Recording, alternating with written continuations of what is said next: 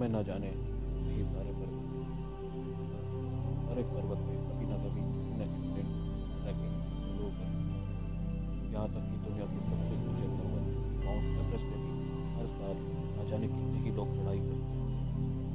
आज तक सात हज़ार से ज़्यादा लोगों ने माउंट एवरेस्ट की चोटी पर चढ़ाई करी और न जाने ऐसी कितनी ही चोटियाँ हैं जहाँ हर साल लोग चढ़ाई करते हैं।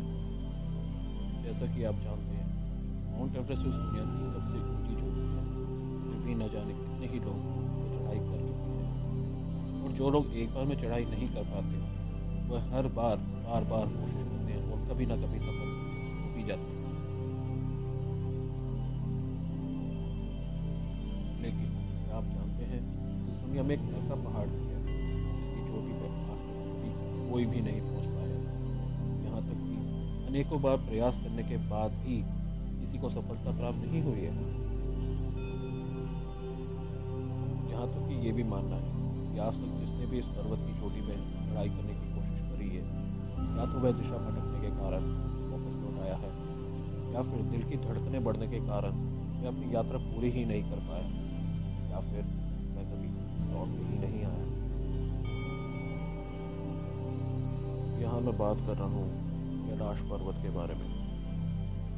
दोस्तों, जैसा कि आप लोग जानते ही हैं कैलाश पर्वत को भगवान शिव का निवास स्थान माना जाता है।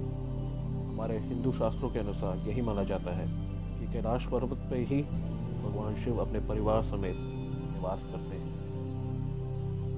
पर आखिर इस पर्वत में ऐसा है क्या, जो आज तक कोई भी पर्वतारोही इसकी चोटी तक नहीं पहुँच पाया है? वो कौन सी शक्ति है जो उन्हें ऐसा करने से रोक देती है? यहाँ तक कि कैलाश पर्वत की ऊंचाई, माउंट एवरेस्ट की ऊंचाई से तकरीबन 2200 किलोमीटर कम है। तो ऐसा क्या है वहाँ पर? जो लोग माउंट एवरेस्ट पे तो चढ़ गए, लेकिन कैलाश पर्वत पे आज तक कोई नहीं चढ़ पाया। कैलाश पर्वत के बारे में तिब्बत के मंदिरों के धर्मगुरु ये भी बताते हैं कि कैलाश पर्वत के चारों तरफ़ एक अलौकिक शक्ति का प्रभाव रहता है, और ये कोई आम शक्तियाँ नहीं होती। कहा जाता है कि आज भी कई तपस्वी इन शक्तियों के माध्यम से अपने आध्यात्मिक गुरुओं को टेलीपैथी के द्वारा संपर्क किया करते हैं। कैलाश पर्वत समुद्र तल से लगभग बाईस हज़ार अड़सठ फीट ऊँचा है और तिब्बत में स्थित है। और क्योंकि तिब्बत अब चीन के अधीन है, इसलिए कैलाश पर्वत को चीन में ही माना जाता है। विशेषज्ञों के अनुसार, कैलाश को महान उसकी ऊंचाई की वजह से नहीं माना जाता। इसके आकार की वजह से माना जाता है। इसका चौमुखी आकार दिशा बताने वाले कंपास के जैसा माना जाता है। कैलाश से ही चार महान नदियों का उत्पन्न भी होता है, जिनका नाम है सतलुज, सिंधु, ब्रह्मपुत्र और भागर। ये चारों नदियाँ इस पूरे क्षेत्र को चार हिस्से में बांटती हैं। कैलाश पर्वत को धरती का केंद्र बिंदु भी माना जाता है। यहाँ पर कंपास जिसे हम दिशा यंत्र भी कहते हैं, वह भी सही से काम नहीं कर पाता, क्योंकि यहीं पर सारी दिशाएँ मिल जाती हैं। कैलाश पर्वत का सबसे बड़ा रहस्य ये माना जाता है कि यहाँ पर समय बहुत तेज़ी से बीतता है। कोई इस बात को माने या ना माने, पर कैलाश क्षेत्र पर समय बाकी क्षेत्रों से तेज़ी से बीतता है। कैलाश पे जाने वाले यात्रियों और वैज्ञानिकों ने महसूस किया है वहाँ जाने के बाद उनके बाल और नाखून बहुत तेज़ी से बढ़ते हैं। इसी आधार पर वैज्ञानिकों का ये मानना है कि कैलाश पर्वत पर समय बहुत ही तेज़ी से बीतता है। हालाँकि अभी तक इसका असली कारण वैज्ञानिक भी नहीं ढूंढ पाए हैं।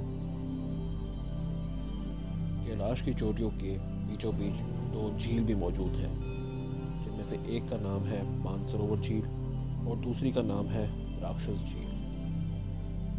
मानसरोवर झील को माना जाता है कि दुनिया की सबसे ऊंचाई पर स्थित शुद्ध पानी का स्रोत है।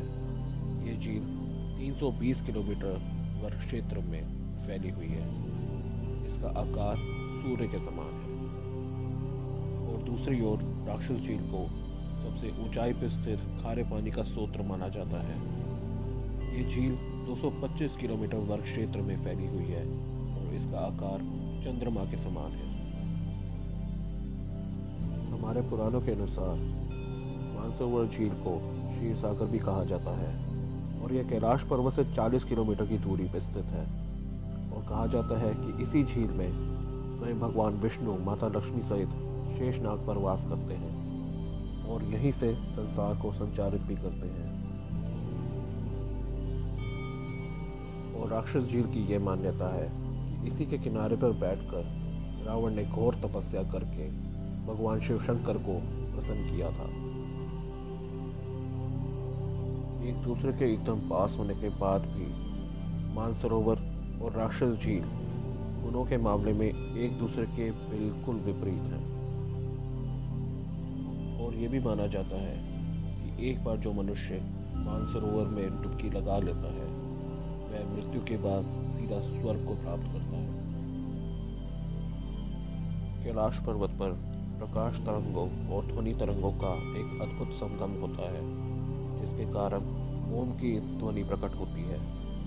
और जब गर्मी के मौसम में मानसरोवर झील की बर्फ़ पिघलती है तब डमरू की आवाज़ सुनाई देती है। कहा जाता है कि कैलाश पर्वत अपनी स्थिति बदलता ही रहता है। कैलाश पर्वत की ऊंचाई 6,638 किलोमीटर है। इसकी चोटी का आकार एक विराट शिवलिंग के जैसा है। और पूरे साल बर्फ़ से ढका रहता है। पर हैरान कर देने वाली बात तो वही है कि आज तक इतनी तमाम कोशिशें करने के बाद भी आज तक कोई भी पर्वतारोही इसकी चोटी तक नहीं पहुँच पाया है। बीसवीं सदी में बाहर के कई पर्वतारोहियों ने कैलाश पर्वत पर चढ़ने की कोशिश करी थी, पर कोई भी इसमें सफल नहीं हो पाया। उन्हीं पर्वतारोहियों का कहना है कि जब जब उन्होंने कैलाश पर चढ़ाई करने की कोशिश करी है तभी कुछ ना कुछ दुर्घटना घटी है, जैसे कि कभी बर्फ़ का तूफ़ान आ गया, या कभी किसी को दिल की समस्या हो गई। और कई लोग तो ये भी कहते हैं कि वह चलते चलते अपनी दिशा भटक गए। और कोई बिल्कुल सही रास्ते चल रहे थे, पर आगे जाकर रास्ता ही गायब हो गया। और ज़ोरदार बारिश होने लगी। और कोई कैलाश पे चढ़ने से पहले ही वापस चला जाता है। ये सब बातें बहुत ही हैरान कर देने वाली थी। कैलाश पर्वत की इस रहस्यमयी दुनिया को देखते हुए 2001 में चाइना सरकार ने कैलाश पर्वत पर चढ़ने पे पूरी तरह रोक लगा दी है। इन सब बातों को जानने के बाद केवल एक ही सवाल बार बार मन में आता है कि आखिर कैलाश पर्वत में ऐसा है क्या जो यहाँ कोई पहुँच ही नहीं पाता? वैज्ञानिकों के पास भी इसका कोई जवाब नहीं है। और अगर हमारे हिंदू शास्त्रों की माने भगवान शिव की मर्ज़ी के बिना कोई कैलाश में प्रवेश भी नहीं कर सकता। कैलाश पर्वत के इस रहस्य के बारे में आप क्या सोचते हैं? हमें कमेंट करके ज़रूर बताएँ।